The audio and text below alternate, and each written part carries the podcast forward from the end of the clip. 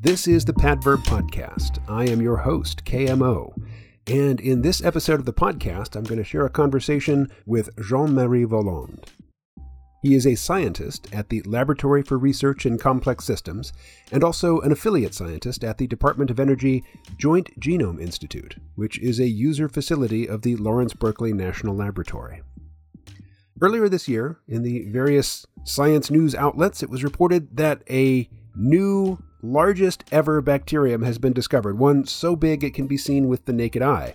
And the person making the rounds on those shows to talk about that discovery was this week's guest, Jean Marie Volland. So we'll cover the basics of the story, just like he did on the other programs, and then we're going to dig deeper. We're going to talk about not only biology or marine biology in particular, but uh, evolution, taxonomy, and even get into things like the difference between mutualism and parasitism. The largest ever bacterium that we're going to be talking about is called Thiomargarita magnifica. And that is the only time in this podcast that you're going to hear me say the whole thing aloud. From here on, in the recorded conversation, you'll just hear me say T magnifica. All right, here is the conversation with Jean Marie Volland.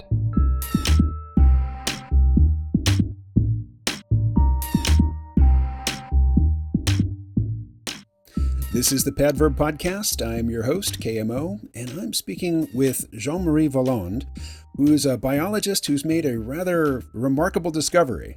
Uh, Jean Marie, welcome to the Padverb Podcast. Thank you. Hi, thank you for having me. So, we'll talk about your discovery at length in a little bit, but just, you know, as a, a sneak preview, you've discovered the largest bacterium ever so big it can be seen with the naked eye.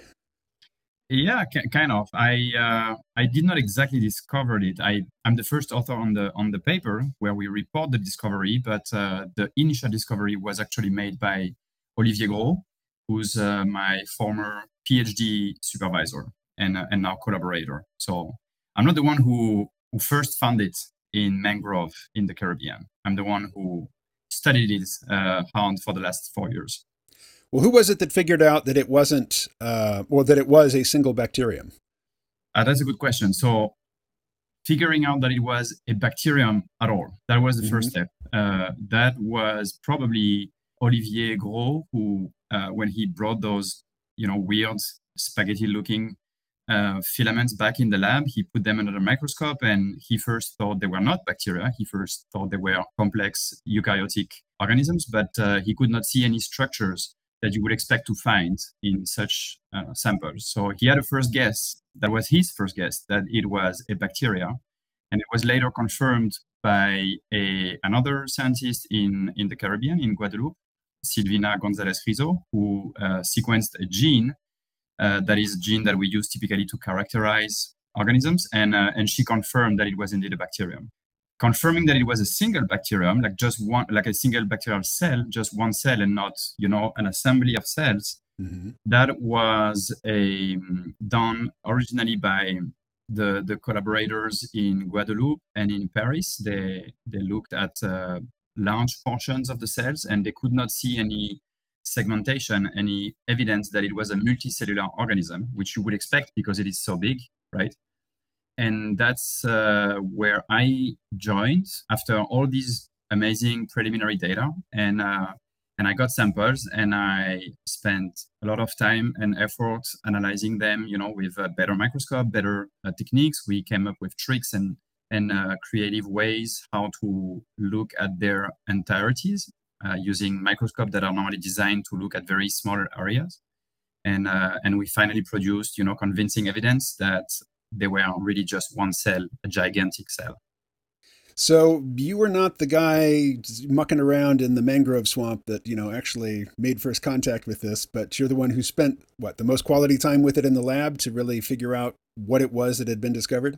I, I spent a fair amount of time in the lab trying to figure out what we were looking at. Yes, that is true. I uh, I do explore and swim around a weird environment. I've been swimming in this mangrove environment where we uh, collect those samples for my PhD and later for a postdoc. So I, I, know this environment very well. And now that I'm here in California, I, I keep, you know, going uh, with my mask and snorkel in weird places to look at weird microbes. So I'm I'm also familiar with that aspect of the work, but uh, but no, I'm not the one who swam around mangrove and found them originally. Gotcha. Well, I imagine a lot of folks listening don't know where Guadeloupe or Guadeloupe is. And I could say it's in the Lesser Antilles, and I'm afraid for a lot of uh, geography deficit Americans, uh, that doesn't even help. So, where was this thing discovered? Yeah, so Guadeloupe is a it's an island in the Caribbean. It's uh, actually an archipelago of, of islands that is closing the Caribbean Sea on the east. So it's in between the Caribbean Sea and the Atlantic Ocean. It's uh, just a little bit north from French Guiana and uh, and basically the, the top north coast of Brazil. So yeah, it's uh, it's in between uh, South uh, and North America, closing the Caribbean Sea on the east. It's it's a French uh, territory, a French island. I haven't looked at it on the map. Is it anywhere near Grenada? It is not too far. Yeah, so, so sometimes people know other Caribbean islands in the same archipelago that are more famous uh, mm-hmm. in the US, like uh, I don't know, like uh, Barbados, where Rihanna is from, for instance. that sometimes rings a bell. Uh, there's Dominica, there's uh, Martinique, which is another French island in the area. Yeah. The U.S. invaded Grenada in the 1980s, so Gen Xers and Boomers will probably remember it from yeah. from that. Um, for younger folks, probably doesn't ring a bell. Anyway, let's let's talk about your early history. The the bio for you that I received starts with your college education, but uh, I know that you know from my perspective, uh, a lot of the interests that have guided me through my life I formed before college. So, uh, what led you to be not just a biologist but a biology student? Uh, yeah, thanks for the question. I like that question because when I so when I was uh, you know a high school or even middle school student, you know we already got asked a lot, what do you want to do later? And and for me, it was always a very stressful question because I had really no clue what I wanted to do. And, and that remained like this for a very long time. Like I, I didn't have a passion for biology uh, before starting to studying biology. I didn't know what I was going to do with my life at all. And, uh, and that was a little bit stressful. So I like to tell that story about, uh, about how I ended up being a scientist because I am just thinking maybe there are other, you know, students that are trying to figure out what they want to do and they have no idea and they think if they don't have already a clear path and a clear passion it's a it's a big problem. Well it's not and in my case it was not. So anyway i was living in guadeloupe uh, already. I was finishing high school. Uh, i lived there with my family for for two years and uh, and i really loved the place. I really loved you know the friends i had there the the nature around me. Uh, there's tropical forest there's uh, the coral reef. I was doing a little bit of surfing, a lot of diving and snorkeling, and I was just amazed by you know the colorful species and creatures you could spot when you just put a mask and a snorkel and and go you know a few uh, meters uh, from the beach. So I just wanted to stay there, and and biology was one of the options uh, that you could study in Guadeloupe at the University of uh, Guadeloupe. So I picked this uh, mostly because I wanted to stay there, and it kind of you know aligned with some of my activities in the weekends. But that was that was it. And then as I studied it for the first two years, uh, it was very general biology, you know, not extremely exciting. But some of the classes were starting to become you know interesting like uh, understanding how organisms are built and what's in cells and and what is life really and you know where do we come from evolution all that kind of topic starting to spark some interest for sure. And then marine biology became something I was really into. And uh, and with my girlfriend at the time, who's now my wife, we moved to Réunion Island, so Université of La Réunion. Which is where? Which is uh, in the middle of the Indian Ocean, uh, so very far from Guadeloupe. That was uh, that was a big deal for us to move there. Uh, we were 19. Uh, I was 19 years old. Left my you know my mom house and uh, and went there with my girlfriend and um, so that's that's east from Madagascar in the Indian Ocean and that's another French island. We have a you know a complicated past. Let's let's be diplomatic and put it this way. And uh, and for this reason, there are a couple of places part of France uh, where you can study, you know, in French universities. So we just picked that. It was a nice opportunity to travel, study marine biology, and discover a new place because it's completely different. So we ended up moving there and uh, and we studied uh, marine biology there, and then it became more clear that we both were into that, and uh, and then we yeah we finished the whole curriculum until we got into the PhD program and became grad students back in the Caribbean, back in Guadeloupe. The United States has uh, numerous territories in the Indian Ocean and the Pacific Islands, and so no judgment. Yeah. and you, you had no more to do with any of that colonial stuff than I did. I mean, that was it's it's a right. legacy we inherit. It's good to acknowledge uh, and be you know conscious about that. I guess. Let's avoid that discussion entirely. Okay. All right. So uh, let, let's talk about first the word bacterium is the singular of bacteria, or bacteria is the plural of bacterium. Yes. And a bacterium, at least until recently, by definition, was a microbe, something you could not see with the naked eye. I've, I've heard you say elsewhere that if T. magnifica, and what, what's the, the full full name of T. magnifica? So the full name is Thiomargarita magnifica. Which means it's a sulfur eating, pearl wearing big thing. Yeah, the, the Thiomargarita part uh, means sulfur pearl. Margarita mm-hmm. means pearl, and thio is the, the, the the way we say sulfur. And the reason why it's called like this is because the first uh, Thiomargarita species that was discovered off the Namibian coast in the deep sea sediment uh, was already kind of a giant microbe. It's, it is a giant bacterium also. It is also uh, visible, like the largest ones are visible with the naked eye as well. And they look like pearls and, uh, and they eat sulfur and they live in uh, sulfur rich environments. So they got named Thiomargarita. Some of uh, them even living in and around like uh, mud volcanoes or other, you know, very hot but uh, sulfur rich geological formations. Yeah, the, they definitely live in extreme, what we call extreme environments. Yes, yeah. In terms of pressure, uh, hydrogen sulfide, also the, the sulfur that is for them a source of uh, nutrient, a source, a source of energy, is a very uh, toxic compound that is deadly to most animals, including us, actually. So, T. magnifica itself, though, would, is it considered an extremophile? That is a good question. Actually, I've never been asked that. I probably yes, but not because of the pressure it is exposed to, because it doesn't come from the deep sea. It comes from very shallow coastal waters. However, it lives in an environment where the concentration of hydrogen sulfide, these toxic compounds, are very, very high. There are similar concentrations of hydrogen sulfide in mangrove sediments than in some of the deep sea hydrothermal vents, for instance. So it's it's an extremophile in as much as uh, part of its evolutionary strategy is to inhabit a niche which is pretty toxic to most other life forms. I wouldn't say to most life forms, but mm-hmm. to most animals, yes. Okay. Because most life forms are not animals, and and uh, so we, you know, most of the biodiversity is microbial, is uh, bacteria. There are bacteria and archaea and single cell eukaryotes, and uh, and many of them are well adapted to these environments. Okay, demonstrating my uh, mammalian privilege there. so let's uh, let's dig into some of these terms that you're using. Actually, I I started to steal your thunder, but I'll I'll let you say it. If most bacteria were human-sized, how big would T. magnifica be? If bacteria were human-sized, T. magnifica would be about five kilometers high. it would be as tall as, as a mountain, as, as one of the largest mountain we have. So it would be, yeah, it would be a pretty weird encounter, right? And and for us microbiologists, when we started to realize we were looking at such a gigantic bacterium, that was a very, you know, uh, exciting and strange um, discovery too.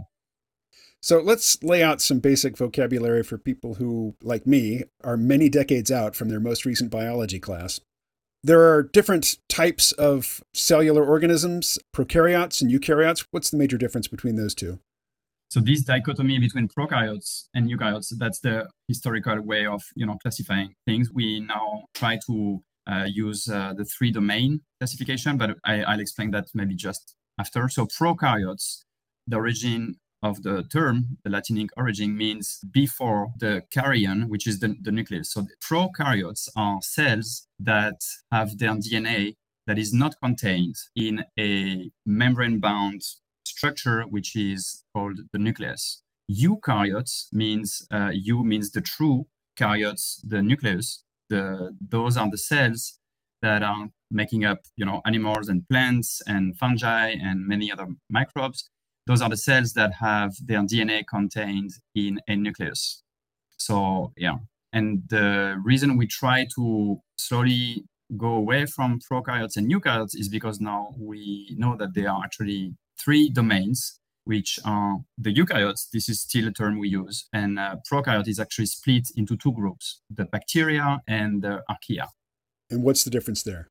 The difference when you look at them under microscope are not obvious at all. So if you are not uh, looking at their, you know, their sequence, uh, the sequence of their DNA molecules, you won't spot much difference. They are microbes. Most of them are microscopic and uh, and they have kind of similar shapes. They have a completely different evolutionary history. So that's what makes them two clearly distinct groups. They have different evolutionary history.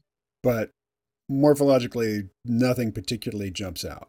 Uh, no. Okay. I mean, if you you know collect a little bit of water from the sea or whatever, and you filter all the microbes and uh, and you look at them under the microscope, you will see these small rod-shaped or spherical cells that are just a few microns, maybe one, two, three microns, uh, so micrometers. Uh, the, that's the scale of these cells, and they, you won't you won't be able to tell the difference between bacteria and archaea. And tell me about the name archaea. As somebody in the, the comments here says, archaea suggests that they are an older form. Is that the case? Um, I'm not sure we can say that actually. uh, I mean, there is this idea that if there's a you know a, a common ancestor, like a like a first, if there's a common origin of all uh, life form that have uh, then radiated and evolved and diversified along evolution, then everything that's living today has the same age, right? But uh, Sure, but we we talk about things like crocodiles being, you know, more primitive forms that have been unchanged for a very long period, and then species like, you know, Homo sapiens, which diverged from a common ancestor with chimpanzees just, you know, a few hundred thousand years ago, or maybe a couple million years ago. That's I think that's a misconception. That is it? Um, yeah, it is. I mean, uh, from the perspective of uh, an evolutionary biologist, and I think that's a trick question that is uh, asked to students in evolutionary biology class uh, you know, who is more evolved than who uh, in the tree of life. And there are no species that are more primitive or more evolved. Every living species today has the same age in terms of uh, evolution. If life started on Earth, uh, you know, around four billion years ago, uh, then everything that's alive today has the same age. Those species that are extinct, and we have fossil records, those they did not make it until today. So those are younger species, if you will, but a, a bacterium, a crocodile, a bird, a, a, whale, whatever, there's no hierarchy uh, in terms of who's more primitive and who's more evolved. Well, I'm pretty sure I didn't utter the forbidden phrase more evolved, but I, I did say primitive. So, given this taxonomy, what is this um, eyelash sized single bacterium T. magnifica that, that you've had a hand in, in articulating? What it is. So, it is a, it is a gamma proteobacteria. That that's a group, a, a very famous group of bacteria, and um, and it lives in a mangrove marine environment. So it grows on the sulfidic sediment on top of of the mud that settles down in the mangrove waters along the coast of Guadeloupe in the Caribbean, and it grows into these uh, white filaments that are, like you said, the, the size and the shape of an eyelash. Yeah, so that's uh, that's what they are, I guess. And how do they reproduce? We we see that they they have this um, shape, so it's like a tube, like a, a thin thread, and then towards the tip of this filament, it constricts gradually, and the constrictions are smaller and smaller until the very tip of the filament can the constriction closes off, and it releases it releases a bud, a terminal bud, we call it. So it reproduces through budding. And these uh, terminal buds that are smaller but still visible to the naked eye, they're just uh, 0.2 millimeters in length. Uh, they would then detach and disperse in the water and probably settle down when they like the environment and attach to a substrate, attach to something hard, like a, a debris, a leaf, dead leaf. They are often found on, on uh, sunken leaves, but it could be, you know, plastic or oyster shell whatever, and they will attach and grow again into a new giant bacterium. But they're genetically identical to the parent. Yes, they are actually very similar. We've we've uh, analyzed the genome of uh, now about uh, 50 different individual filaments, and they are completely identical. So, how do they evolve? That is a big question. I'm not sure I can answer that question. How did they evolve? Um, they are very interesting bugs in terms of evolutionary history. So, what we can say is how is their genome? How does their genome look like? And that gives us some idea about uh, their evolutionary history. So, we know they are in this group of gamma proteobacteria. So, they, they evolve within this group. Uh, we know that their genome is quite large. It's, it's a very big genome. It's uh, 12 megabases. That is about four times, three to four times the size of the average genome size for bacteria. We know that it contains many more genes than, uh, than most bacteria as well. And there are some uh, interesting differences in the genome compared to other gamma proteobacteria as well. So I, I, don't know how much in detail we want to go into that. But uh, yeah, but the short answer is we don't exactly know how they evolved. When we look into their genome, we also see that they, they have some genes that come from other groups of bacteria. So they, there was apparently a lot of exchange. We call it horizontal gene transfer. Mm-hmm. It's basically exchange of genetic material uh, between unrelated group of bacteria, and they acquired many genes. So maybe also some functions from other groups of bacteria, such as cyanobacteria, which is another very fascinating group of bugs. So, horizontal gene transfer, I guess, is the answer to my larger question, which is just how does an organism that reproduces asexually evolve? I mean, where does variation come from? And uh, I guess from absorbing other organisms without destroying them. Yeah, so I I, uh, I won't be able to go too much into detail because I'm just not an expert into that. You are in this conversation. yeah. So most uh, so bacteria and archaea evolve and and their genome evolve and changes through a series of processes. There's you know there are mutation. They can exchange genes. Pieces of genome can you know um, move around. Uh, there's a lot of there are a lot of uh, different processes that are known outside of sexual reproduction uh, that explain how species evolve. Okay. Uh, are you familiar with the science YouTuber Anton Petrov? I think I am. He's uh, he made a video about uh, magnifica, right? He did, and it's probably the most interesting thing I've seen on it. Yeah, it, yeah. it, was an early video. I think he, he did that video after the we released the preprints, so even before the publication, if I'm not mistaken, right? Yeah. He did a pretty good uh, job at explaining uh, our initial discovery. Well, I heard from him, and I've heard nowhere else uh, a very interesting feature of this critter, which is that um, most bacteria have just a, a single skin, a single sheath. And this one has two. And the middle column of this thing is mostly just water, and all of the organelles and other, you know, interesting, complicated bits of cellular machinery are in this thin layer between the two membranes. Right. And as far as as far as I know, that's not a common feature of, of bacteria. It is not a common feature of bacteria. No, it is also not completely new. Uh, there are other giant bacteria that, that have similar strategy to we, we think that this is one of the way that they can deal with some of the limitation that normally keep bacteria in the microscopic world. So uh, let's step back a little bit. So bacteria, most of them, they are microscopic. They are just, so we won't say primitive, but simple cells in terms of compartments and how they organize their chemical soup, their biochemistry inside of their cell, right? So like you said, it's, a, it's basically a, a sac that contains a bunch of chemicals that react with one another and that allow them to live. There are some compartments uh, in those, uh, you know, most common and most most studied bacteria, but not too many, and not as many as uh, as in eukaryotic cells, the cells that makes up animals and plants. But anyway, so bacteria are supposed to be limited by the fact that they are not able to move chemicals around actively. They just rely on passive processes. So they, they basically they are just uh, bathing in, let's say, oxygen, for instance, and oxygen diffuses through their body, through their cell, through chemical diffusion, and will reach eventually the, the spot where oxygen is needed in the cell for whatever process, right? And this passive diffusion is uh, is fine when you are considering microscopic scales. Like diffusion will happen almost instantly.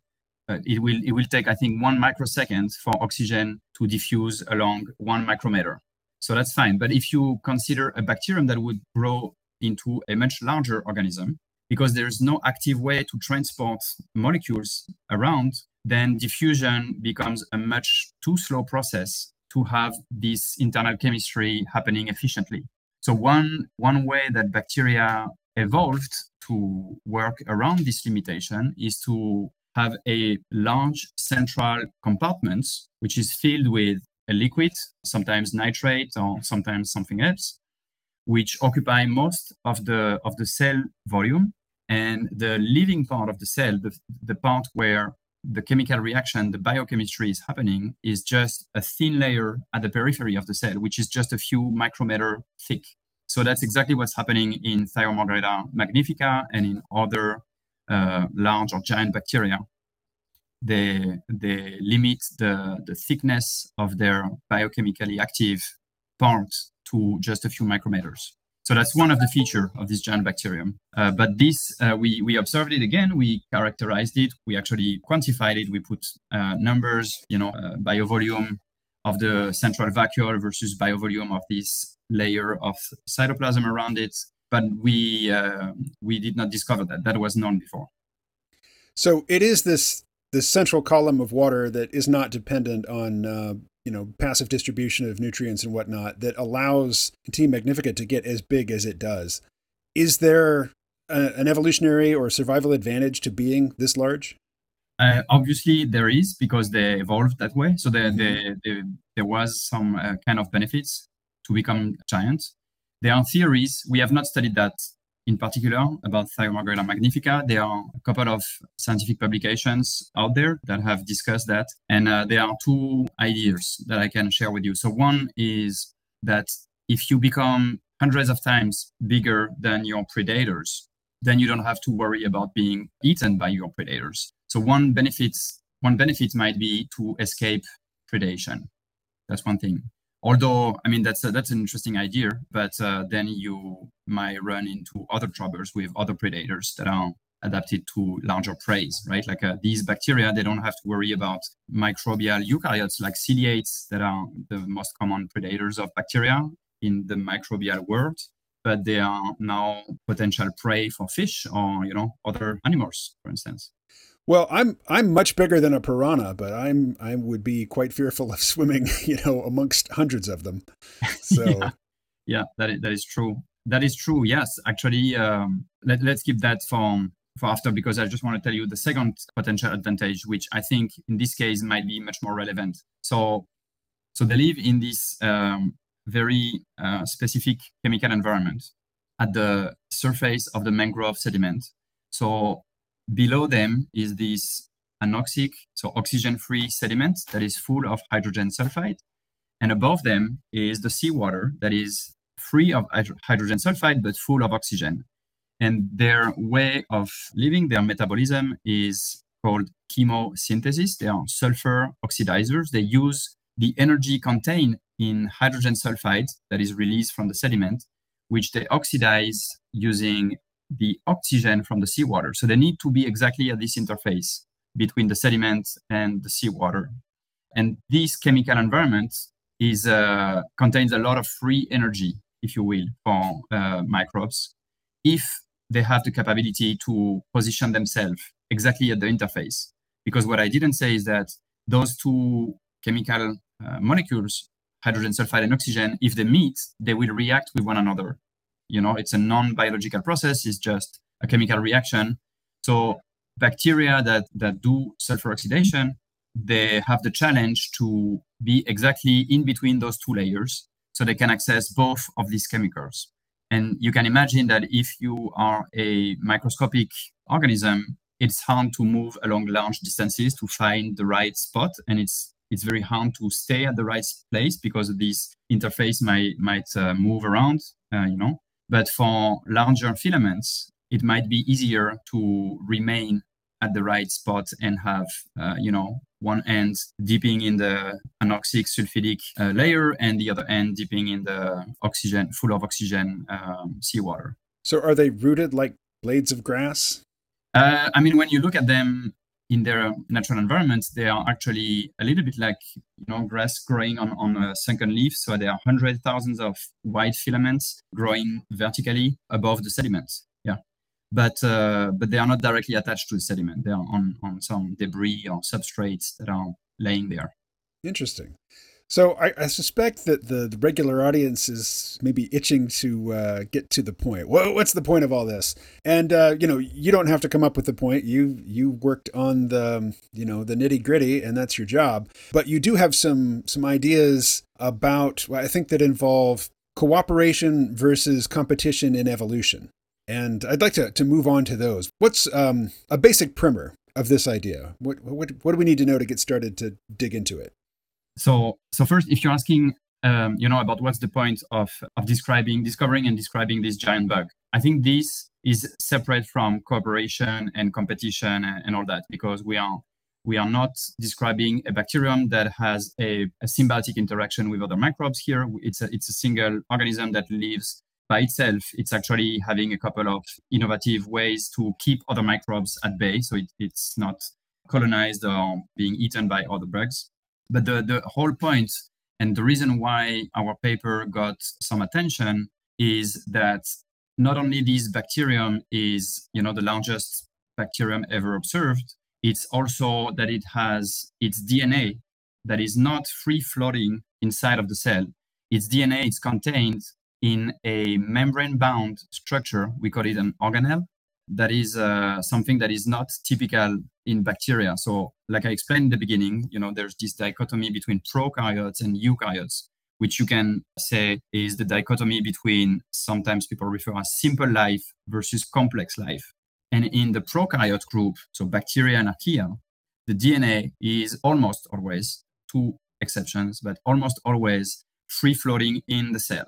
While in the eukaryotes, so the so called complex life, the DNA, the blueprint of the cell, is contained in a structure surrounded by a membrane that is the nucleus. And in, uh, in magnifica, the DNA is also contained in a structure which is surrounded by a membrane. So that makes it a, a bug that is not, you know, following the rule, one of the very basic rule that, that's in every biology textbook, that its DNA is, uh, is contained in a structure surrounded by a membrane. And the reason why it's interesting for us is because they are not related to the origin of complex life, the origin of eukaryotic cells. They are not related to that at all. So they are not changing the story about what's the origin of animals and plants. However, they represent for us scientists a rare opportunity to study a microbe that is currently evolving some higher level of complexity. It is a bacterium that is currently living. We can sample it, we can study its DNA, we can put it under a microscope, we can do all kinds of experiments, and we can try to understand how it is making that transition from microscopic life to macroscopic life and from uh, you know relatively simple cell organization to more complex cell organization with compartments including compartmentalization of the dna so it has compartmentalized dna but it doesn't really have a nucleus right no it's not a nucleus the the concept of uh, the nucleus in the eukaryotic cell is that the dna is protected in, inside of, uh, of a structure and that then copies of the genes are produced and then they are exported out of the nucleus. It's uh, it's called a messenger RNA. Mm-hmm. So it's a it's a copy, a reverse uh, copy of of the gene, and then outside of the nucleus, in a different compartment of the cell, this uh, molecule, this it's still genetic code. It's read and translated into proteins to build, you know, more uh, biomolecules, um, more membranes, everything that's needed to make the cell and to grow and to divide so in complex eukaryotic cell, the nucleus has this function to separate the transcription, which is the, uh, producing the, the messenger RNA, from traduction, which is the traduction of the genetic code into proteins. In uh, magnifica, both these processes are happening within that small compartment. So in that sense, it is uh, conceptually completely different from a nucleus. However, there is this analogy that the genetic material is contained in a structure with a membrane, which because it's such an important concept in you know in, in microbiology that bacteria and archaea are not supposed to have these compartments for the DNA. Is uh, this discovery, this publication kind of shakes a little bit the, that important concept in microbiology. So that's why that's why we are interested in that. So that's the first part of the question, which you know you you adroitly divided into. The second part, let's transition to the your notions of evolution and the role that cooperation and competition play in it. I mean, the standard version of evolution is that it's a strictly competitive adventure. Yeah. You know, my a struggle for life. Exactly. Right? Yeah. It's a survival of the fittest. Yeah. Uh, and it's implied that there is a competition there. Yeah. So where does cooperation enter into it? So I think that is one of the most exciting thing that's happening in evolutionary biology. And that's at least for me, one of the most exciting stuff to study outside of these giant bugs. So this is now a completely different field of study. So this is the field of studying symbiotic interaction, symbiosis. And uh, and you're right, uh, the original view uh, on the evolution, mostly because of Darwin's heritage or legacy, sorry, mm-hmm. is uh, that life is a struggle and only the fittest survive, and it's mostly about competition. And you know, if if you whatever you do, if you reproduce, if if you have a benefit, a competitive advantage, then you will have more progeny, and then you will spread more, and uh, and you will be selected for.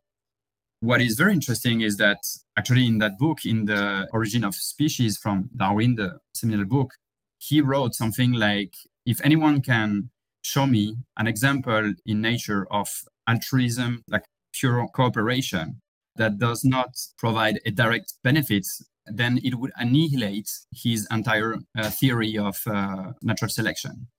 Right?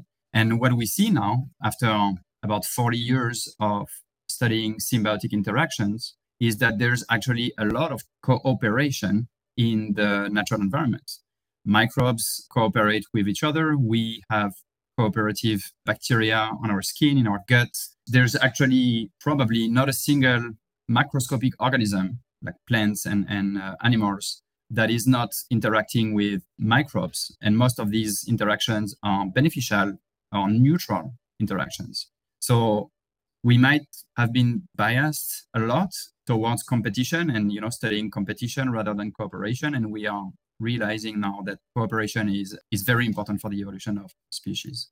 What does the understanding that cooperation does play a large role in how organisms get along in the world uh, how should that adjust our view of evolution you know as the survival of the fittest as the winners of the competition well if cooperation plays a major role in in the evolution of species then uh, it's very important that we acknowledge that we realize that and we basically kill that bias that uh, it's all about competition. That's i guess why it's important. And um, in a more you know broad sense almost in a philosophical way it's also i think very important to realize that cooperation is a driving force of the evolution and not only competition because you can I mean, I, it's outside of my expertise, so I'm not speaking now as a, as a scientist uh, from the laboratory of uh, research in complex system or the of the Berkeley lab. But uh, my my own view on that is that if cooperation in nature is uh, more important than competition, that might you know teach us how we should behave and and you know in a way. I mean, I, I wonder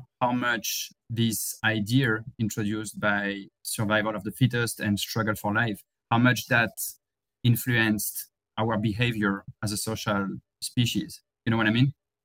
I do. I mean, the the whole notion of survival of the fittest seems to be foundational and it also seems to be sort of a justifying narrative in our political and our economic systems you know we uh, our economics is based on competition and it is based on the idea that you know in a fair market uh, one that is not, you know, unfairly monopolized or, or influenced, that the people who are providing the most value and the best service are the, the ones who are going to start firms that proliferate and, and profit, and that those who are not providing much value are going to fall by the wayside. But you know, we don't really live that way. I mean, the, the big players, once they get big, suddenly competition becomes a sin, and they want to squash it by ever whatever means possible. You know, either by buying up potential rivals or um, capturing legislators and regulators and and making regulations favorable to big players and unfavorable to small players. But still, there is this this basic justification for uh, the failure and suffering of you know the non-winners in our society. You know, we, we don't explicitly invoke Charles Darwin and natural selection, but it, it does seem to be that there's a, uh, a coalescence and um, a, sort of synergy between Darwinian thinking and you know uh, democratic capitalistic uh, societies. Yeah, I, I, I, like the idea that uh, if we if we acknowledge more uh, the role of cooperation and yeah, the role of cooperation in the natural environment, that might influence us in a good way. That is for sure. And it's a it's also a very exciting uh, field of study because there is this dilemma that if you have so first I should define symbiosis, right? Because I've used that term. I'm not sure if uh, everybody is familiar with the term symbiosis. It's always good to define your terms. Yeah. So symbiosis is a, a, a word that broadly define the living together of different organisms. The first use of the, ter- of the term uh, by Anton de Bary, I think in uh, I'm not sure 1700 something or 1800 something, uh, was to define his microscopic observation of lichens. He, he put uh, lichens under a microscope and he realized that lichens were not plants uh, like it was assumed back in the days, but they were actually a consortium, a living together of different microbes. So he called that a symbiotic interaction. In, and this word now is used a lot in biology because uh, we realize more and more that there are uh, different species that are living together in a you know in long-term relationships. Like i said like the bacteria in our guts or the, the bacteria around the roots of plants or you know um, microscopic algae in uh, the coral tissue or all these symbiotic interactions that are very important for, for nature and ecology and all that. Fungal plant interactions.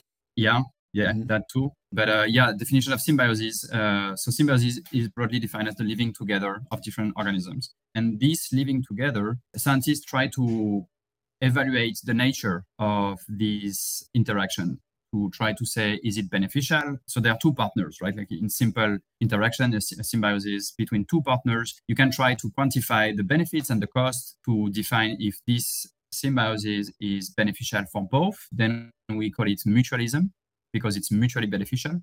If it's uh, uh, beneficial for one partner but uh, has a cost, a really high cost for the other, then we call it parasitism.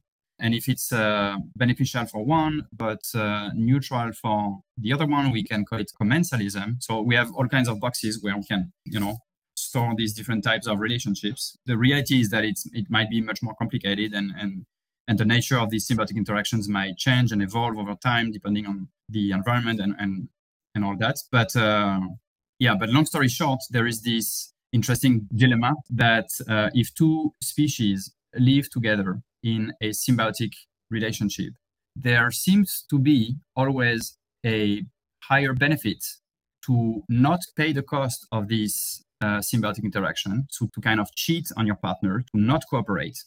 There's a higher benefit benefit to not cooperate than to cooperate because cooperate is always costly. You need to adapt to your partner, you need to give up on something, or you need to, you know.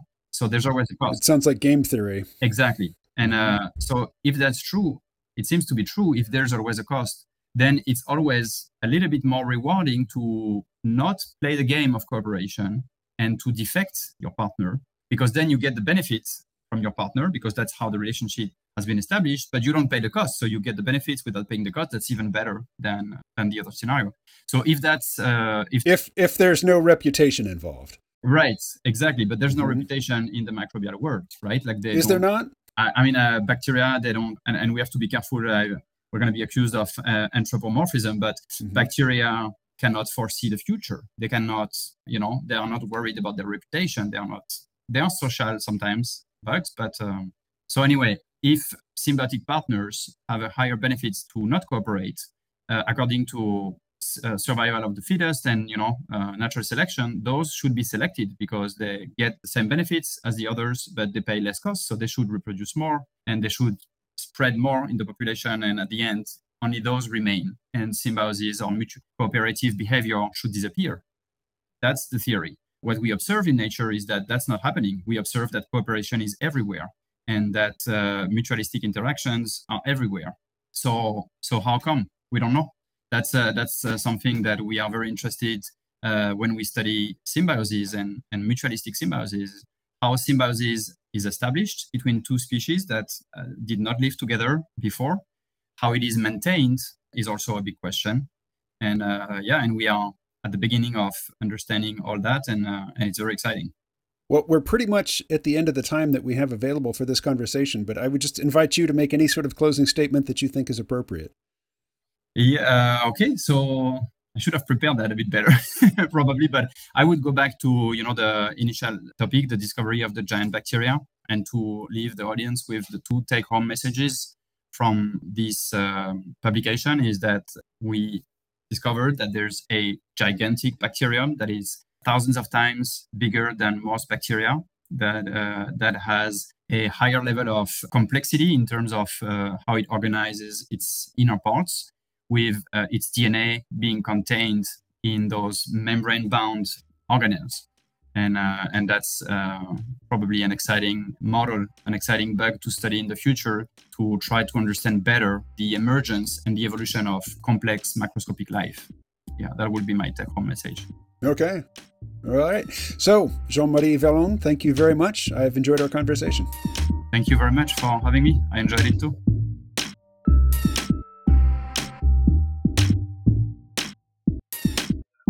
Right. What did you think of that conversation?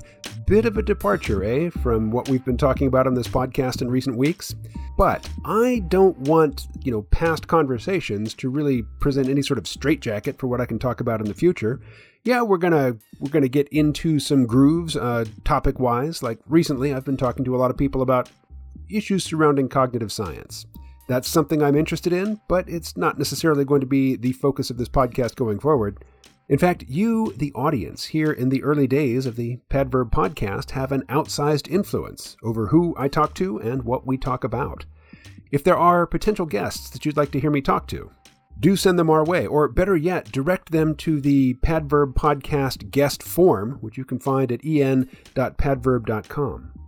And you can also communicate with us and with other listeners via our Telegram channel.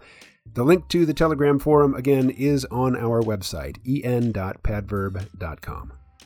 As always, I would like to thank the other members of the Padverb team. They are executive producer Anna Haskell, producers Slava Borisov and Elena Voigt, assistant producer Sonia Saw, audio engineer Vasily Morin, with music by Slava Borisov. That's all for this episode of the Padverb Podcast. I will be back here one week from today with a new conversation. I hope that you'll join me.